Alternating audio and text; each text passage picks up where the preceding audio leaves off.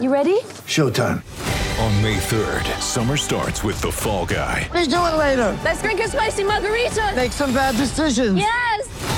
Audiences are falling in love with the most entertaining film of the year. Fall guy. Fall guy. Fall guy. That's what the poster said. See Ryan Gosling and Emily Blunt in the movie critics say exists to make you happy. Trying to make it out? Nope. Because I don't either. It's not what I'm into right now. What are you into? Talking. Yeah.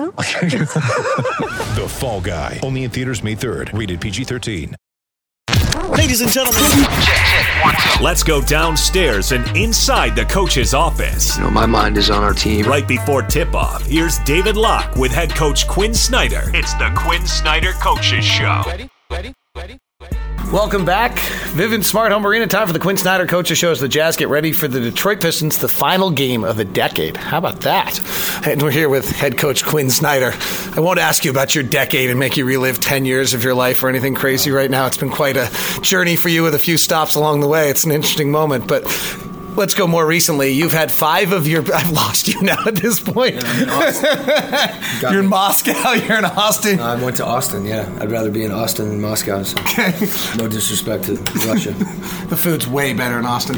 um, five of your last eight games have been five have been in your top ten offensive games. So you're really turning a corner offensively. What have you seen from your group offensively recently? well, I, I think, you know, learning how to play with each other and learning how to play a certain way collectively um, at the same time and together. It just it takes time, and particularly with the group we have, in some respects, the fact that we're unselfish has been something we've had to work through, if that makes sense, because guys have to figure out um, how to make each other better, and sometimes that's not as obvious, and um, guys get focused on what they can do, and sometimes what, what an individual player can do is something really, really simple, like you know, stay spaced in the corner instead of up at the break, so that someone can find you. Um, you know, Donovan playing with Rudy, and, and those guys continuing to kind of you know feel each other and, and connect, and, and really, and then every player kind of doing something a little different or a little more. Um, you know, Donovan's ability to be in the lane and keep his dribble alive and make reads, you know, feeling real comfortable shooting the, the three off the dribble. You've seen that. I should probably attribute that to Joe as much as anything. Um, Joe's been working on going right.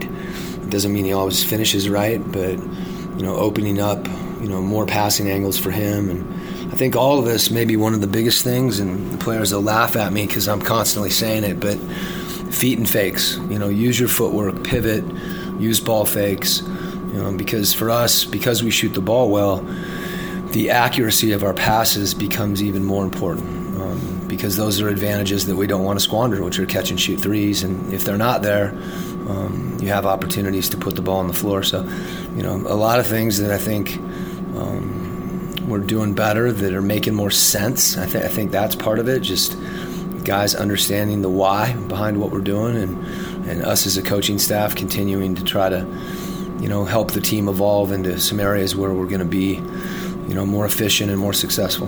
Ron and I had a really interesting conversation on the air the other night, and if I may get your thought on it, about Donovan's handle.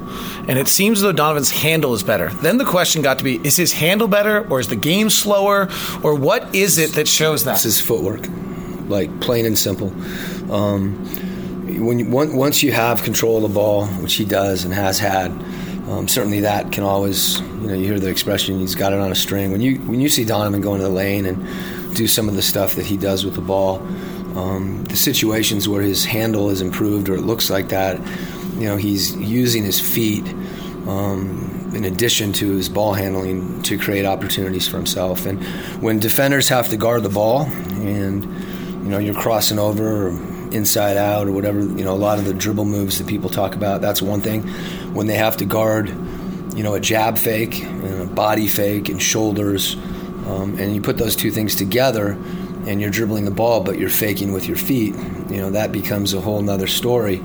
And what, what his ball handling right now um, and his footwork, particularly because the ball's in his hands um, to initiate possessions or, you know, to find Joe.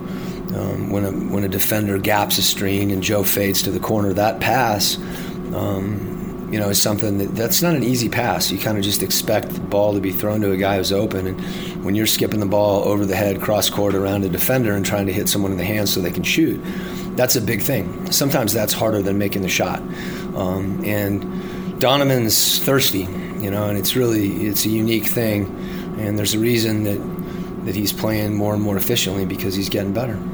Coach, thank you very much. And on behalf of Jazz Nation, we're glad your decade brought you here. I'm happy to be here. Thank you. That's Quin Snyder. Let's go over to the other side and hear from the Detroit end. Joe Ingles seems to defy, defy conventional wisdom. What is it about Joe that's better than people what, realize? You know, he's one of. I, I enjoy watching him play. I don't enjoy coaching against him, but I enjoy watching him play. He's tough. He's gritty. A little nasty. Uh, left-handed. Uh, crafty with the basketball. Can shoot it. Pick and roll. He guards. Uh, I enjoy watching Joe Ingles. I don't enjoy coaching against him, and I don't know him. I've never met him, but uh, just enjoy watching him play.